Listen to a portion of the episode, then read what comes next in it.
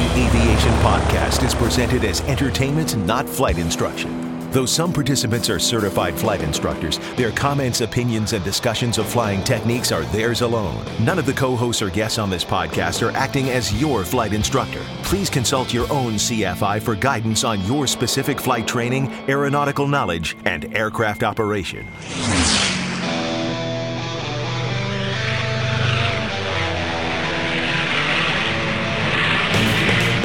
This is the Stuck Mic AvCast, an aviation podcast about learning to fly, living to fly, and loving to fly. Episode 139, Squawking and Talking, coming up in this episode of the Stuck Mic AvCast. Now, here are your co hosts Victoria Neuville, Eric Crump, Larry Overstreet, Russ Roslewski, Tom Frick, Rick Felty, and Carl Valeri. Welcome, aviation friends. My name is Carl Valerian. I'm joined by uh, my co hosts, Rick Felty, Tom Frick, and Larry Overstreet. Welcome, guys. Good evening, everybody. Hey. It's great Hey, to Carl. have everybody here. I uh, one of the things that's been been wonderful is all the emails we've been getting from our listeners. So you know what we're going to do tonight? We're actually going to answer some of those emails. I know that everybody here is excited to uh, to listen to those and to get some feedback on uh, on some of the things we've talked about in past episodes and uh, some of the things we've talked about on some of our other articles. Let's do the pre flight. We have a couple announcements before we get going. First of all, I don't think I mentioned this on, on the podcast before, but I, and I forgot. I'm sorry, but the Aerospace Scholarships book 2017 is actually available on Amazon. It's also uh, available in the iBook store. So if you're looking to get a scholarship or any money to move forward either in your career or in your training, you don't have to do it as a career. Say you wanted to get some aerobatic training. There's scholarships in there for you. Uh, there's money out there, type ratings, that type of thing. So check it out. Um, you can go to the Amazon store and look at the actually directory and see, or the index, I should say, and see if there's something that uh, might apply to you. Maybe you want to get a further rating, an instrument rating, etc. It, it's amazing how many people are out there that want to give money, you know, to, to help out with uh, moving forward, not just in careers, but also in the hobby of, of aviation. So I think that's really, really cool. Um, also, the uh, other announcement that we have here is, uh, and this is with Embracing Technology, uh, is that AOPA is now welcoming drone pilots uh, and have a new membership created. That was actually on the 21st of February. They started that, I think. Uh, I'm pretty sure that was the date. But anyway, it is awesome that they're doing this because the more people we can get into aviation, the better. I think it's it's really really exciting. You know, in every corner of our life, we really embrace technology and and it really it's so disruptive sometimes, and but it's a good disruptive. Kind of like electric cars and you know hybrid cars and things like that. We we all are, are trying to, to meld these new technologies into our lives and just to make it a, a better place too. The whole aviation world and the world in general. I know Rick, you you actually I think had or have an electric car Yeah. right now, I do. and uh, And yeah, I agree. I mean, there's a lot. Just keep keep an open mind to things is a good is a good way to go through life. I think I, oh, because great. there's a lot of great new stuff coming along, and you know, if it if it's going to stick, it's going to stick, and if it isn't, it, it won't. But you know, keep keeping an open mind uh, gives you some, I don't know, new options on things. I I love driving my electric car. It's That's a blast. cool. Yeah, wait till maybe a few years you'll be flying your electric airplane. Maybe Exactly. Yeah. Well, you know, it's a different challenge, but I know I, I believe people are working on that. Oh, they So- are, dude. Oh, Yeah. I, I can't wait. I can't wait to. I, I would love to see that and love to go out and fly those. The Yeah. battery technology is not there yet for long, long Right. flights. Kind of like in your car, right? You right. have to plan. But I think you know I've I've heard sto- years ago I heard stories about the, the early the earliest things would be um, you know flight training stuff, kind of entry level flight Right. training planes, which could be charged easily and they don't go very you don't go very far usually. right. You, Uh, you know, at least in the early stages. So, and you know, they might take a they, they take the wear and tear better than a something that's uh, pushing fuel and and uh, oil and other things around. You know, Yeah. heating up. Yep, great stuff. Great stuff. Yeah. Uh, along with embracing technology, I think I was mentioning before, but I, I was embracing technology today. I, I got up really early this morning and flew from uh, San Juan to New York, and the, there was a lot of fog out there. And in the air, the plane I fly, the Airbus, the 320, we have an auto land system. And I tell you what, it really it is a paradigm shift. I this is the first time I've done an auto land in like four years, three years, I think it is, and uh, and it works. And that technology has been out there for years, but it, but in reality, sometimes we still have a it's a paradigm shift, and it's, it's hard sometimes for us to embrace that that change. But it's really important to do that. I think. Um, Carl, I, I have one of those too. I just close my eyes and say your airplane. and and if there's if there's another pilot on board, it works. oh my gosh! Now you're scaring me, Larry. Next time we go flying, don't do that, please. uh, but anyway, the the whole thing with technology is awesome. I think there's so many new things coming out. And getting back to the article with AOPA, we'll have a link to that, by the way. And I'd love to have someone come on from AOPA. We're trying to get an interview with the folks there as far as the drone pilots. If you're a, a private pilot, if you're a pilot in general, it's uh, it's a great thing to do. Uh, you bring a lot to the drone pilot world if you already have a pilot certificate. So uh, I really, you know, I'd encourage you to get it and uh, check out their new membership options. We'll have a link in the show notes. And let's see, another announcement. Uh, uh, let's talk about new things. Is a new book, and it's by uh, one of our favorite authors, and his name is Rick Felty. Rick, why don't you tell us about it? yeah, so this is just a cheap, uh, uh, shameless plug. Um, uh, it's not an aviation-related book, although I'm trying to figure out a way to work that into one of these one of these days. Another kids' book, another in the Tabitha Fink series, which um, we have Victoria's books with Turbo, the dog, and mine are books with a cat. And uh, this one is called Tabitha Fink Ninja at Night, and it's again for kids, little kids, early readers. If you have um, kids or grandkids. Um, it's a good good little present. Uh, Ninja at Night. It's it's it's about being afraid of the dark, and uh, it's pretty fun. So that just came out. It's on Amazon. Very cool. I, yeah. That is awesome. Yeah, I definitely need that. I am actually afraid of the dark. really? So yeah, I, am I'm. I'm uh, it's fun. It's a fun little. I now have a bit of a thing going, which is great because it can be almost about anything, and that's just fun to work on. So you know, probably about once a year there'll be a new one, and it just this one just came out. So yeah, it's pretty fun.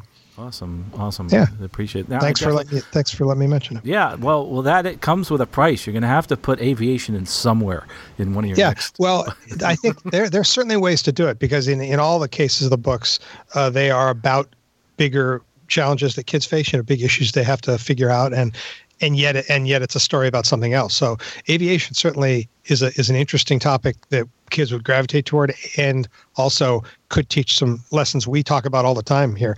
So um, uh, I don't want to crowd uh, Turbo yet, but um, but I'll work up to that. well, great. We'll, we'll, look forward to that. So again, we'll have a, a, link to the book in the in the show notes here. Now entering cruise flight. Well, gosh, let's uh, let's move on to uh, cruise flight. That's it for the announcements. Well, first, uh, we have a question. Oh, by the way, this is the, the question and answer episode we talked about a little bit uh, before. And, you know, if you have a question, don't forget you can go to the website and click on contact or do contact at uh, stuckmicavcast.com or contact any of us directly, and we would love to answer it uh, right here in the show notes. You know, go on Twitter, whatever you want to do. We get a lot of questions from Twitter and from the Facebook uh, page. I'm getting a little bit better about bringing those together. So wherever you want to a- ask a question, go for it. Uh, we may not get to it until the following episode, but we're definitely going to start following up. Anyway, let's let's start with the first question, and, and it actually stems from. So if you're looking at the show notes, it stems from an article I wrote uh, back from Expert Aviator back in 2011. It's called "The Practical Guide to Operating Class C Airspace, Class Charlie Airspace," And uh, this comes from a comment at the bottom, and I, I, get the gist of what the real question is here. Uh, he talks about uh, a conversation with the controller and a clearance from that controller. And, and I'll just read it real quickly. The controller says, you know, Cessna 123 November uniform, squawk 2343, maintain 2000 on departure. And uh, then you, as the pilot, read back Cessna 123 November uniform, 2000, squawk 2342. Controller says Cessna 123 November uniform read back correct, contact ground point nine or 121.9 for taxi. The question is this, and this is something that's not very, it's not definitively defined uh, anywhere, but it is defined, and that is read back correct. Read back correct. This is something you will hear often when you're getting your IFR clearance. Now, I hear this just about every day when I'm picking up an IFR clearance. So normally a controller will say correct. Uh, that is a term that's used, and it's in the pilot controller glossary and have links to that. but they will say correct. But what they want to do to clarify what is correct is what it is you're doing that was correct, and that was your readback. So when you give them the clearance, then or you read back the clearance, they're going to respond instead of just saying correct. They're going to say read back correct, and they'll probably give you something else to do, uh, just like we do in many different airports. If you get a chance, go on, uh, gosh, liveatc.net and listen to Boston clearance, and you'll hear that often. You'll hear the airliners calling up clearance and telling them, you know, this is uh, Delta 95 at gate 15, squawking 2452, BOSOX 5 departure. And then the controllers say, read back correct, contact ground point 9, or monitor ground point 9. Then when they say monitor, don't say a word. So what I want to do is ask uh, specifically uh, our first of all our instructor Tom, as far as getting clearances, were in your experience, what have you heard when you've heard these clearances? Have you ever heard this term, read back correct? Yes, um, we get those all the time. Uh, anytime that I pick up an IFR clearance at the airfield that I'm flying out of, that that is the way that it, it will go through that process. They'll read the clearance, I'll read back the clearance, and then they will confirm read back correct. Or if I've made a mistake, they will correct the mistake, make me repeat it again, and then let me know read back correct. So that also goes into that is correct. I mean, a lot of times they'll tell you that that is correct, and because if you ask the controller, "Did you mean for me to return right on uniform?" and they'll say that is correct, and that is a term that's used in the glossary. It's interesting how how words really are important, and this is a good example of that. You will hear this very very often: is the read back correct when you're getting your squawk code. Uh, Larry, I know you uh, you've been around some pa- uh, towered airports, etc. Have you heard this term? Yes, absolutely. Whether VFR or IFR, um, sometimes you're, um, you know, certainly if you're picking up an IFR clearance, um, you'll hit it then when you're on the ground. Uh, you may hit it if you're picking up a clearance in the air. You may hit it just when you uh, transition uh, from one uh, controller to another, and they give you a, a new squawk code occasionally, uh, although not often. But anytime they want you to um, confirm something you know that they've said, or you do confirm it just because that's the proper um, phraseology to confirm back what they've read to you. Uh, it's common to get readback correct. Interesting, and and I try to get readback correct, not the other way around. yeah, I mean, I you know I, that's when I noticed it, not directly really ever uh, with me, but for IFR stuff you know, either with someone who I was flying with who was the pilot and uh, they were actually doing that, or I, will hear someone on frequency, you know, before I can get a word in edgewise. And I heard a couple people have to repeat that several times. They just weren't, it wasn't right. And they had to do it, and they did it until they got it right. Yeah. And it's important to get that readback correct in general.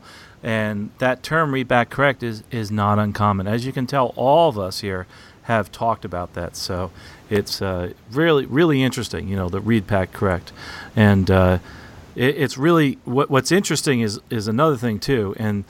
One of the things that was picked up on, and I think Larry also said this too, is uh, what's what is what is wrong with my scenario here? I, I was going to mention this, but I think Larry's the one that's going to call me out on it. Go ahead, Larry.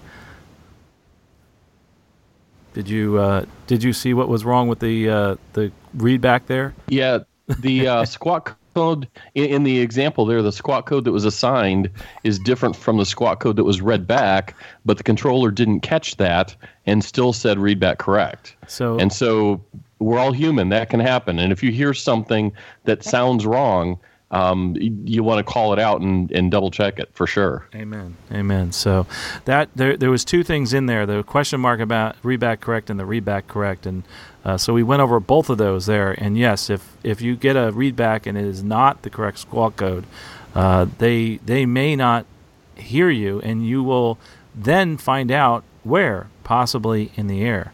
Uh, so the next thing that you probably will hear in the air is them you know, say, you know, just confirm that you're squawking 2343 and you read back 2342. That's one of those instances where they'll go back to the tape and uh, and ask, you know, what did you do and why did and, you do that? And that'll usually come right after they say contact departure. Right, right, yeah, exactly. Uh, actually, you know, in a lot of airports, uh, they'll be able to see you on the ground and say, "Hey, you know, contact." Oh, cool. You know, you know, so that that's another cool thing. So, anyway, that was great point out. It's uh, interesting is uh, on my blog. I mean, I love people reading them and po- pointing out these these little intricacies and also these uh, errors. I'm glad they, they caught that too. But yes, read back correct, very common, even though it's not defined, but correct is defined. Uh, anyway, I have some links, by the way, to uh, the pilot controller uh, glossary and also uh, air traffic organization policy. And it talks about procedures and phraseology. And you can download that as a PDF. Some really cool stuff in there. And uh, if you know really you're having a problem going to sleep at night, I would pick that up and try to read it cover to cover. It will put you to sleep, but it's good to reference every so often and pick that apart. So anyway, thanks for that question and thanks for the uh, pointing out that readback was not correct. Uh, anyway, moving on to the next question. Uh, it says here, and this one we're going to have to really you know define. And i want people to listen to and also tom's going to help me a lot, a lot because he's in a very unique type of airspace. Uh, but anyway we'll, we'll move forward here. It says if i got my squawk code and had my vfr flight following en route my cruise altitude will be flying through class charlie airspace and the altitude was approved by approach. Am i clear to enter class c airspace or do i have to contact the tower of the Class C before I can enter. Okay. As far as this question is concerned, I want to I want Tom kind of take this over, but uh, I just want to clarify in the beginning of this uh, the cruise altitude assigned through Class C airspace by approach. I'm assuming you're talking about the approach control in the Class Charlie airspace. Uh, so anyway, Tom, can you answer this one? And is this person clear to actually go through Class Charlie airspace? So yeah, I, um, as I was looking through this question, you know, he's he's been talking to the controller. Most Class Charlie airspaces are fed by a control somewhere, whether it's a, a, a Bravo controller or whether it's a center controller, and somebody's um, sequencing uh, those aircraft into the Class Charlie airspace. And um, normally, like where I live in the Florida area, you can look at the charts and and almost all of them, all the Charlie airspaces if you look on a sectional, there's usually, uh, you know, the, the Charlie is denoted by um, magenta solid rings. And then outside of the magenta solid rings, you'll find a uh, box that usually tells you to contact somebody um, for Sarasota, for example. Um, whether on the northeast side or the southwest side of that Charlie airspace, there's a box, sure enough, that's there, and it says contact Tampa approach within 20 nautical miles on 119.65 you and that way you get sequenced into or over that class Charlie airspace. Um, uh, the Charlie airspace is generally, uh, I know for a fact Sarasota doesn't like you called calling them to to go land at Sarasota. Um, if you do, they might allow it once, but they will remind you. Please contact Tampa next time they sequence in all of our traffic. Interesting. Now, uh, speaking of Tampa, you there's something that's really unique. You have in Sarasota, you have Tampa Approach, right? That's controlling the Class Charlie airspace, but you also have a Bravo airspace that is also Tampa but, Approach. Right, it's butt up against it. it the, the, Bravo airspace actually is um, right up against the Charlie airspace. They actually overlap each other. And and the, the Bravo airspace actually has a notch cut out of it for the Charlie of Sarasota. Yet Tampa is the one that sequences all the um, air traffic into that airport. Well, I guess that would get really kind of confusing, wouldn't it? I mean, uh, uh, to some people when they're entering the, the area, it's like, well, who do I contact? And, Sure, it does. And and if you move south from there, like um, let's go down to Fort Myers. So you, now you're going further south in Florida, and Fort Myers, you're talking to Fort Myers approach to get into their Charlie airspace. So okay, so going back to this person's question, uh, so let let's just take his question as far as uh, let's look at Sarasota. So we're talking about it. Yeah. Well, so and and for this person's question, to, to, I said all that to get to the point of that he was already talking to the controller and had been cleared through that. He he would be cleared through that airspace at that time. In other words, if if he was going through the Bravo airspace, the Bravo airspace, we got to hear the magic words cleared into the Bravo. If you don't hear those magic words, you do not go. You're not cleared to fly into that airspace. The Charlie once you're in contact with the controller, now they're they're sequencing you through that airspace. He's been given a squawk code, and and and he can he's he's going through that airspace at this time. Okay, so let me ask you this: If you're leaving Sarasota which is south of Tampa, and you want to fly up to uh, to say uh, PIE or, or Tampa International, and you take off, you are talking to that controller probably Tampa approach, but when would they give you your clearance into Bravo? When should you expect it? And will you will you always see, hear that? You will obviously. I, I should say yeah. you will always hear. And, and and if you don't, ask for it. Okay. I've had it before where a controller has has you know given me directions to go toward their Bravo airspace, and before I got there, called to confirm and said, uh, "By the way, uh, approach him. I cleared it," and then he'll come back and, "Oh yeah, cleared into the Bravo," and and I want to hear those words so that I have that clearance. The, this guy's asking specifically if if he needs to contact the Class C tower. Right. If you were going to enter that or or land at that Class C airspace, the controller at some point would tell you to contact that tower. If he does not, and you're just flying through or transitioning through that airspace, you would stay in contact with the controller. You wouldn't change frequencies until he specifically told you to contact that tower. Okay, so yeah, I don't know. Could you give us maybe an example? Say you're leaving St. Pete and you're going down to Sarasota. I mean, how would how would that progress? Sure. Yeah, um, you're leaving out of St. Pete, and um, that's a that's a um, it's got its own uh, St. Pete Clearwater International Airport KPIE Kilo Papa India Echo. It um it it's its own it's a class Delta that's underneath the Bravo of Tampa, so it's a unique airspace in itself. So departing out of there, you have to remain below the shelf of the Bravo till you get clear of it, and then you can get out. There's two ways to do it. If you're on the ground, you can ask the controller for uh, VFR flight following to Sarasota, and they will sequence you through Tampa and, and put you in contact with them. They'll give you a squawk code and get you down there.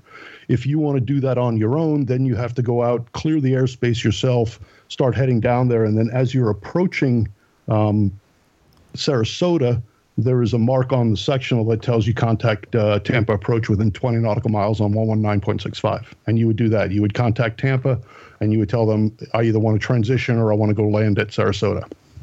Interesting. So let me ask you this. I'm sure you send students over to the East Coast. And, and by the way, if, if you're listening right now and you want to follow along what we're talking about, you can go to vfrmap.com is what I use. Uh, that's actually a pretty good resource. Um, I don't know if anybody uses anything else, but I, I really like looking at the VFR charts there. Um, but there's what's interesting is when you cross the state, there's there's also let's talk more about Charlie airspace and and establishing two-way radio communication. To enter Charlie airspace, you have to establish two-way radio communications. We know that. Uh, we probably should have reiterated that in the beginning. Uh, another thing that's interesting is that there are certain places like Sanford, Florida, is a really good example of where the Charlie airspace normally is going to be defined, and uh, they're going to have an, you know the rings, the inner, the outer, and you're going to have a altitude, and that's going to be an MSL altitude in the in the rings. What's interesting is that the in the Sanford area there is a T it has an altitude. It says 1300 on the bottom with a line and then a T on the top. And what's interesting is that you get a lot of questions from people. Well, what is that? And that is actually, it's that is the Charlie airspace up to, but not including the overlying airspace. So if you look at the overlying airspace, uh, if you can get a chance, look at Sanford. We'll try to put in the show notes a link to it. You will see that the airspace is from 1300 up to but not including the overlying airspace. And uh, in that area, I think it's uh, 3,000 feet. And let me go look at it real quick. Yeah, it's 3,000 feet in that area. So that T, I, I get a lot of questions about that, is that that is actually up to but not including the overlying airspace. So in other words, you're up to 2,999 feet MSL. Uh, but uh, but don't go 3,000 because that's class Bravo airspace. Uh, as far as uh, two-way radio communication, um, how do you know when that communication is established? So, Tom, again, when when do we know when our communication's actually been established with uh, the controller that actually controls at Class Charlie airspace? So, normally, what I teach my students is if that controller uses your tail number, you've established communication. And the examples I give is if you're approaching that uh, approaching an airspace, a class Delta, class Charlie, and you contact the controller, and the controller says, "Aircraft calling, please stand by." Now he's talked to you, but you haven't established communication. He has not used your tail number. If he says, uh, Cessna 1234, please stand by. Now he's used your tail number and you can continue on into his airspace. and that that is the the basically the line where you've established communication. But what if they say Cessna one two three four five remain clear of Class Charlie airspace? Exactly, and they can give you that direction, and then you are not authorized to enter that airspace. But he's he's come straight out and told you not to go into his airspace at this point. You don't have to make a decision. He told you what to do.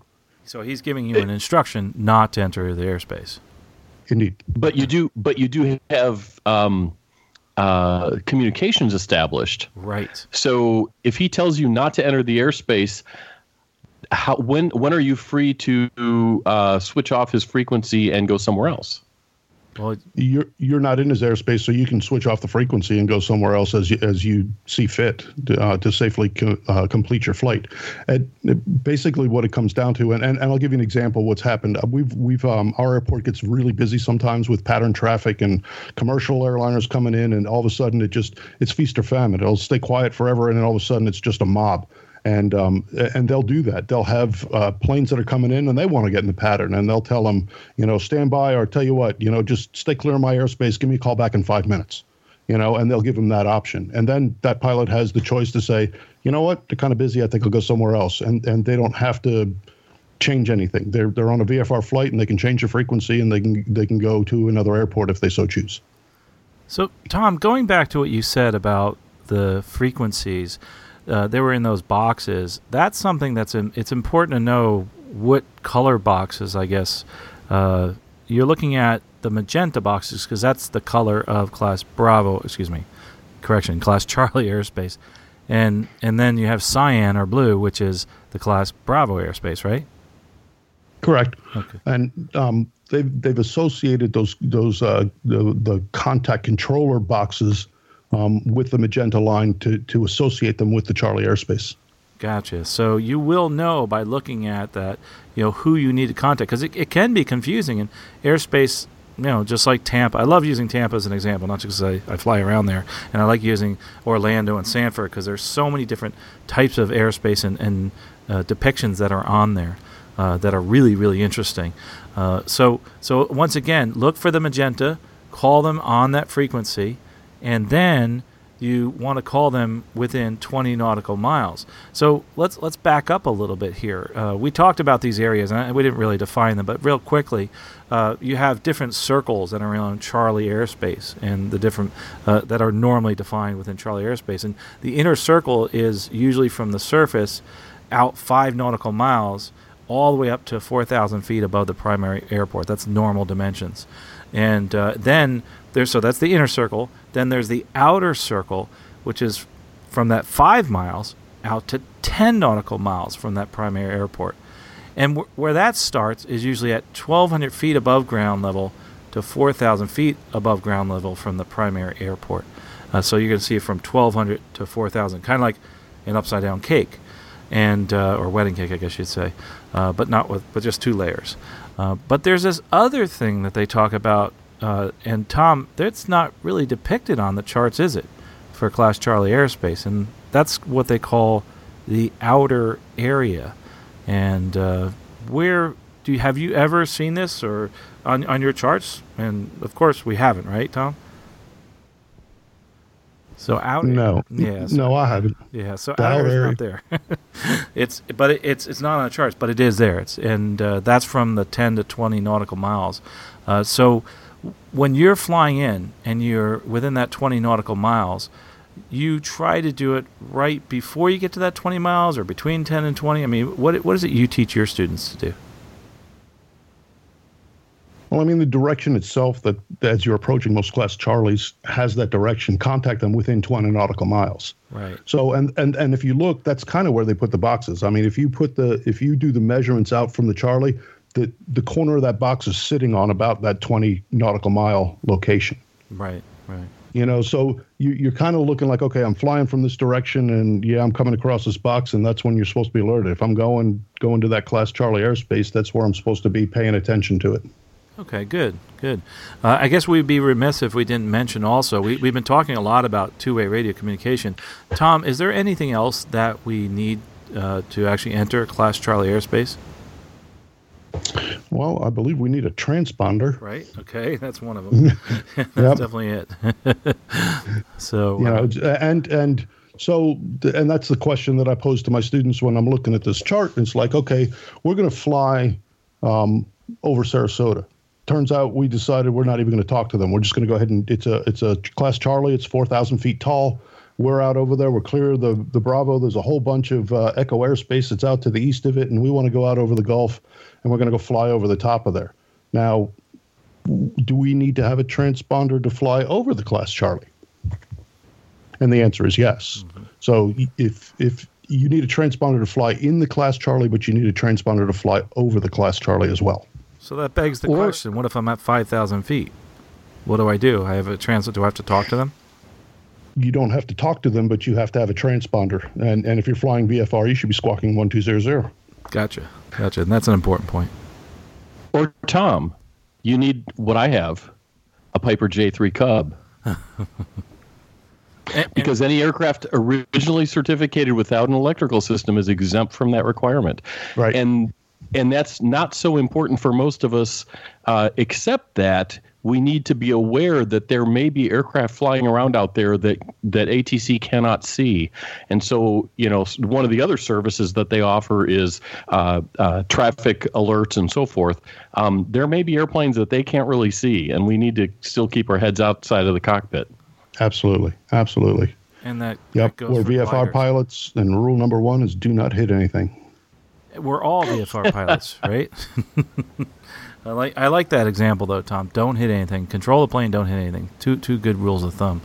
Um, but anyway, as far as the Class Charlie airspace, uh, one of the things that I think a lot of people get confused on too is speeds. And I know we, well, some of us have faster airplanes out there.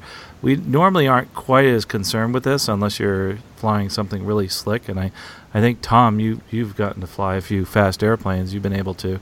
Um, the airspeeds now, you actually have to slow down, don't you? Uh, when you're actually within the uh, airport, the primary airport in Class Charlie airspace. And we have to slow down to 200 uh, knots, and that's within uh, five statute miles or four nautical miles, and within 2,500 feet of the primary airport.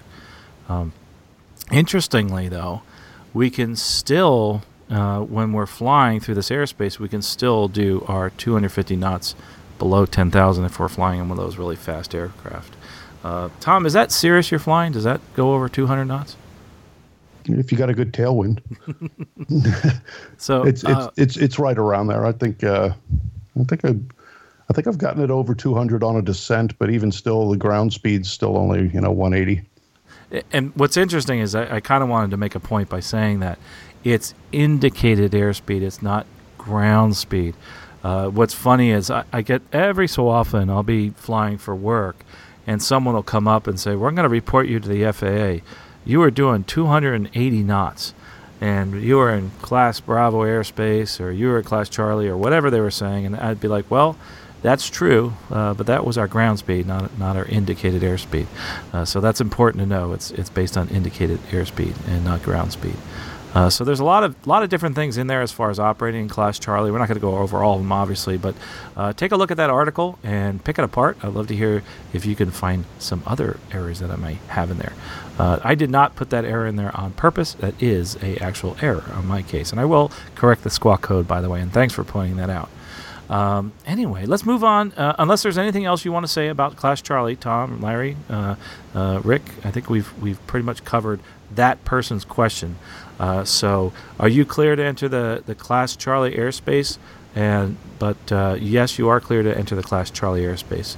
Uh, so that is because you've already talked to them and you're cleared in uh, because you've actually established two-way radio communications. Uh, moving on to the third question. This one comes in from Twitter, and it says here uh, I overheard on the podcast that filing and not opening a VFR flight plan still gives them a place to start looking if you don't show up. How is that? Well, here's how that happens. Uh, remember, anything you ever do and everything, every interaction you have uh, with the government, pretty much, and the FAA is recorded. Uh, when you have an accident, an incident, one of the first things they're going to do is go back and see if you called flight service. They're also going to go back and see whether you actually logged on to, say, a DUATS account, and if you filed a flight plan, and if you've actually opened your flight plan, or if you actually got a briefing online, all those type of things. So how is that that that happens? There's a paper trail. Well, I guess it's not paper anymore, is it? We're talking about new technologies. It, it's a digital trail, and they can go back so, and start looking. So, Carl, you, you, they could certainly do that in retrospect. What I was curious about with this question is, let's say um, I am heading, you know, 500 mile cross country, whatever, and I don't tell anybody you know, my wife, my friends, whatever. I just wander out to the airport, say it's a beautiful day. I'm going to go flying, and I file a VFR flight plan from you know Madison, Wisconsin here to somewhere else, and um, I never open it. But I do go get in the air and I fly along and I you know have an incident. Um, let's just say I come down in a cornfield somewhere and I don't die. Mm-hmm. Um, but they will never come look for me because there's nothing to trigger that since I didn't open it. There's no um, uh, arrival time plus 30 minutes, you know, th- the whole thing that triggers the VFR search and rescue thing.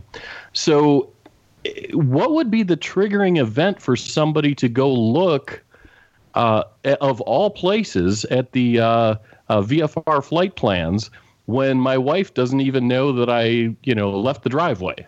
It has to be some other person that actually triggers that event. Uh, if you're not, they're not going to come looking for you if you filed your flight plan and you never opened your flight plan. Uh, so if you actually have not opened it, you're if you're overdue and someone says, "Hey, I want to know where Larry is. I don't know where he is," then that's going to trigger that. But otherwise, no, nothing's going to trigger that. Uh, so that is where they're going to start looking for you only because you are somebody that's been overdue, and uh, there was somebody filed a missing report in in in America in general. We we tend to call start calling around when somebody goes missing.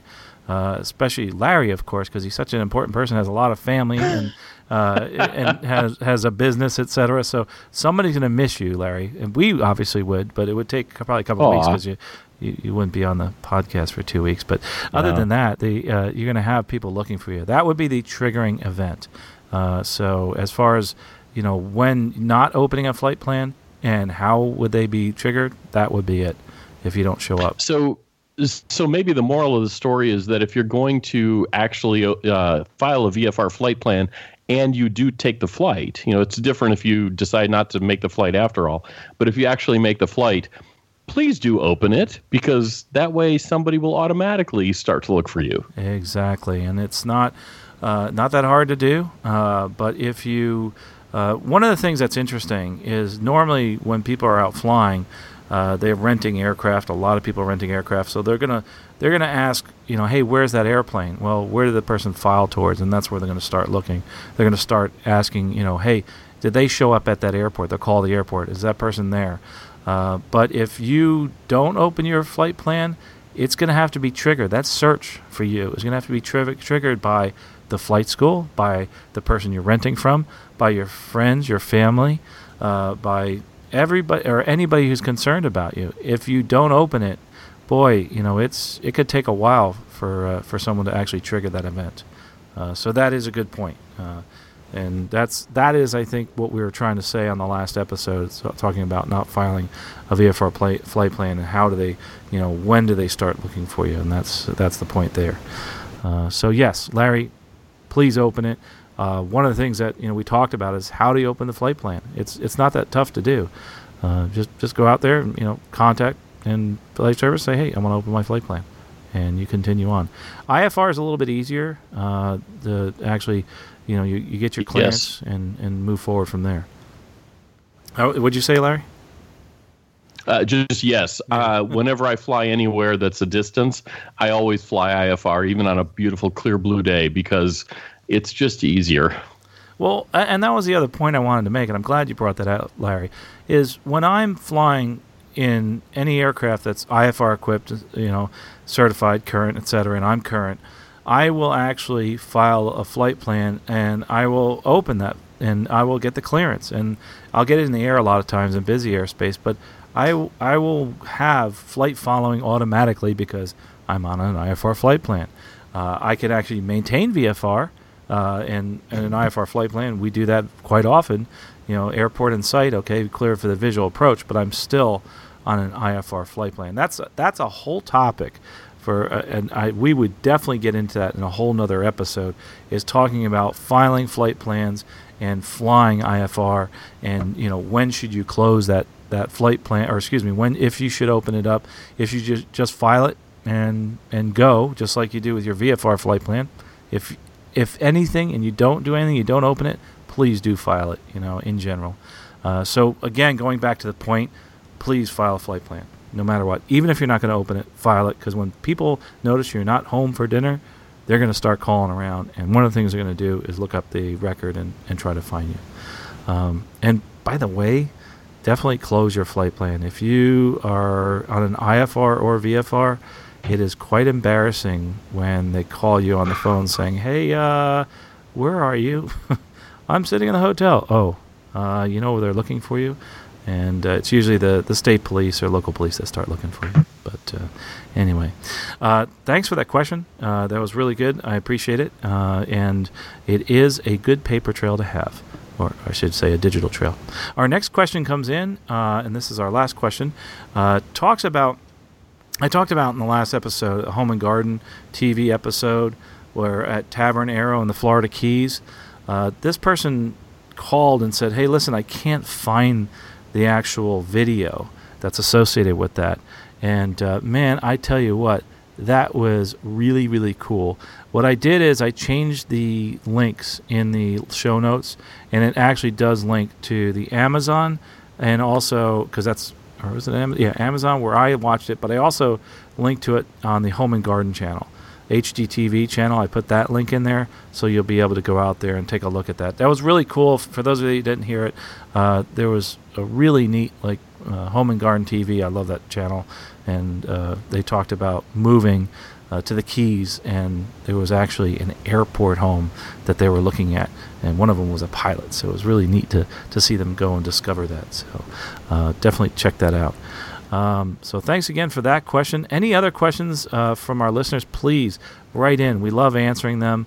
Uh, we'll we like to hear you know your feedback, what you want us to talk about. Hopefully, what we've done here with this episode is we've you know enabled you to learn a little something and and also you know get excited about flying. I mean, there's some really really cool stuff happening here, especially like we said with the drone pilots and uh, and hey, maybe we'll start doing some. I mentioned the scholarships guide. Maybe we'll start putting drone scholarships in there. Uh, but really neat stuff happening with the drones, and we'll hopefully have that person uh, on the uh, episode that's actually in the uh, uh, the drone. I forget what her name is at the AOPA. Is sorry for forgetting the name, but there's somebody in charge of, of the drones at the AOPA, and uh, she's just a really. Uh, I think her name is Kat, if I remember correctly, and she's uh, just absolutely terrific. Real great resource at AOPA. Uh, I'll remember the last name later. But anyway, that's it for our discussion. We actually will move on now to our picks of the week. Our picks of the week. Uh, picks of the week again are our suggestions of items that uh, and products and links to websites of things that really really interest us. Uh, I'll go ahead with the first one, and it's actually it was stemmed from a a local report uh, from a TV news channel. And uh, that is the Collings Foundation, specifically the Wings of Freedom flight experiences at the Collings Foundation. Uh, basically, Collings is, is, is a it's like a living history museum. They restore aircraft, automobiles, military vehicles, but uh, the portion obviously that we love are those aircraft, and you can actually fly in a B-17 and a like I think that a B-17, B-24, and a B-25. I think they now also have P-51s uh, that you can go up, and I know they have P-51s. Uh, but just there's some really neat experiences that are out there be part of history, uh, fly in, in, in, this historic aircraft, but by doing that and by donating to that uh, experience, you will actually help these aircraft keep flying. and absolutely wonderful people that fly those. And I'm going to talk a little bit more about it in our, our uh, video of the week. But that's my pick of the week. It's the Collings Foundation. I have a couple friends that have flown for them. Wonderful foundation. I love what they're doing and keeping history alive. Living History Museum. So that's my pick of the week. collingsfoundation.org slash flight experiences. All right. Next, we have uh, Rick. Rick, uh, what is your pick of the week? Yeah. Yeah, my pick of the week. I stumbled upon a book uh, that I'm sort of now starting, so I, I, I haven't finished it, or, or so I can't give you a complete review. But it's called Dreams of Flight: General Aviation in the United States, and it's not a new book. It's um, it was sort of in the early 2000s is when it was written, but it's it's a summary of kind of the history of general aviation, um, specifically powered flight. They don't they they they definitely disclaim a lot of the things that that is that are not in the book because uh, they they had to limit the scope. But um, in terms of power flight, it's just a it's it it so far seems to be a very very interesting history of general aviation specifically, um, and how we got from you know the beginning to kind of to where we where we are now in a way the period uh, after 2000 when you know and this sort of more modern history with the challenges of keeping you know get the pilot population uh, you know declining and things like that um, are, are in there as well. So um, I, I, think it's it's a I think it's a really cool book and I, there's some things in it that I did not know. And uh, so if you're looking for you know another kind of summary of, of what general aviation is all about uh, it seems like a pretty good book. Dreams of Flight and there's um, there's Kindle, Kindle Audible and uh, and uh, hardcover books versions. And uh, that's it. Cool. Well, we'll have a link to that in the show notes. That sounds really interesting. Thanks, thanks, yeah. Rick. Mm-hmm. Um, next uh, pick of the week is from Larry. Larry, what is your pick of the week? Hey, uh, in honor of the first question that we had tonight, I thought it would be fun to talk about a book that I picked up uh, probably 10 years ago. I picked up the third edition, uh, sorry, the fourth edition, and I think it's on the fifth now. But it's called Say Again Please The Guide to Radio Communications by Bob Gardner. Uh, it's an ASA publication, and it's organized surprisingly, much like we talked about tonight, by airspace class. So there are sections around Class G, Class E, Class D, Class C, uh, and so forth. And um, it, it was a good uh, reminder for me to as I was getting back into aviation after a hiatus of you know 20 years almost um, on what phraseology should sound like. And so uh, they have different versions of it, and there's you know IFR and VFR and some uh, DVDs I think that have the audio. Um, but I would encourage people to check it out on Amazon. Say again, please, by Bob, Bob Gardner, uh, an ASA publication, and um, it answers all kinds of communications questions. Well, thanks, uh, thanks for that pick of the week, uh, Larry. Moving on to our next pick of the week, and that will be Tom. Our next pick of the week. What is your pick of the week, Tom? Yeah, so I was we were talking about flight plans earlier, so I, I picked Flight Plan Go as my pick of the week, and and specifically Flight Plan Go is the app for um, the flight plan um, website. Um, and I'm looking for it here. So flightplan.com. And then um, you can pick up Flight Plan Go, and, and, and it's an app that goes as a companion to that website. Um, and you can get it on Apple, on Android, or on Windows. And I'll I provide links for all three of those. Um, you know, there's just so much great information that you can get out of this for flying, filing a flight plan, getting weather, getting um, any information you need as far as your flight, all the way down to um, you know airports and FBOs and fuel prices and things like that. And and they've they've really made it easy to put things in there. And they also offer um, aircraft tracking you know, as well. So a um, lot of really good resources just on the one website, kind of all compiled together. And I go back to there often. So as we were talking about flight plans tonight, that kind of popped into my mind as a resource that I use and thought it would, would make a good pick of the week. Well, awesome. Flight Plan Go, and that'll make it easier for you to file those flight plans too. So we have uh, it was what, a- Apple, Android, and also on Windows. So we have all those there, and we'll have a link to the uh, to the website there. So really, really cool. Also, uh, as far as our uh, we were we started doing this video of the week, and if you get a chance, go to the bottom of the show notes. This is probably one of my favorite videos that was sent to me uh, by a local reporter. And, and if uh, you've seen some of my interviews on, on the local Fox channel, is, is done by one of the reporters or both of the reporters that have interviewed me. This video is awesome. About a, a gentleman who's 96 years old who actually gets to fly in a P 51 Mustang. And it is so neat to watch the report. But the coolest thing about it is watching him go out there and fly a loop and a roll. And he does this amazing job. Here he is, 96 years old. And I guess some things you never forget. He remembers flying that in the war. And sure enough, uh, Brian Norris, who's the pilot, uh, really great uh, aerobatic pilot, is out there flying it uh, for the Collings Foundation and uh, takes this gentleman up and flies him around. And it's what amazes me is as I'm watching it, it seems like he was transformed into that young picture of himself as a pilot in World War II. And you could just see him, instead of looking at him now in, in his uh, different stage of life, he just became that young man flying again and it just it, it'll it just was so inspi- inspirational and i think one of the messages in the video is very important is is to, to make people remember uh, what has happened in our past and with our history and uh, with our flying and actually in World War II. Great, great tribute, and uh, Brian Norris also great, great person. We'd actually hopefully have him on sometime. The after landing checklist the video of the week. If you have suggestions, of course, you can send us an email as far as the video of the week. Also, questions like we did for this episode, uh, you can send them in to us and on our website, on Facebook page, uh, email, Twitter, uh, tweet to any of us, ask us a question, ask for clarification. We'd love to hear from you. Contact at stuckmicavcast.com. Well, folks, uh, we do appreciate your listening and we love your questions. Uh, we have another episode that's coming up that's going to be really exciting, some great interviews and some great new topics, and we're going to continue to learn every time we talk to you. And uh, we're going to continue to share those things that we've learned during our flights. Well, folks, uh, safe flying. We'll talk to you next episode.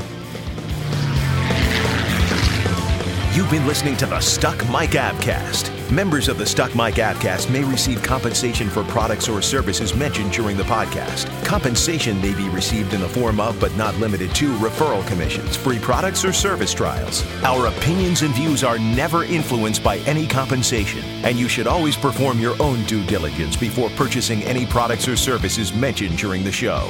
The Stuck Mic Avcast is an aviation podcast and a Valeri Aviation Corporation production.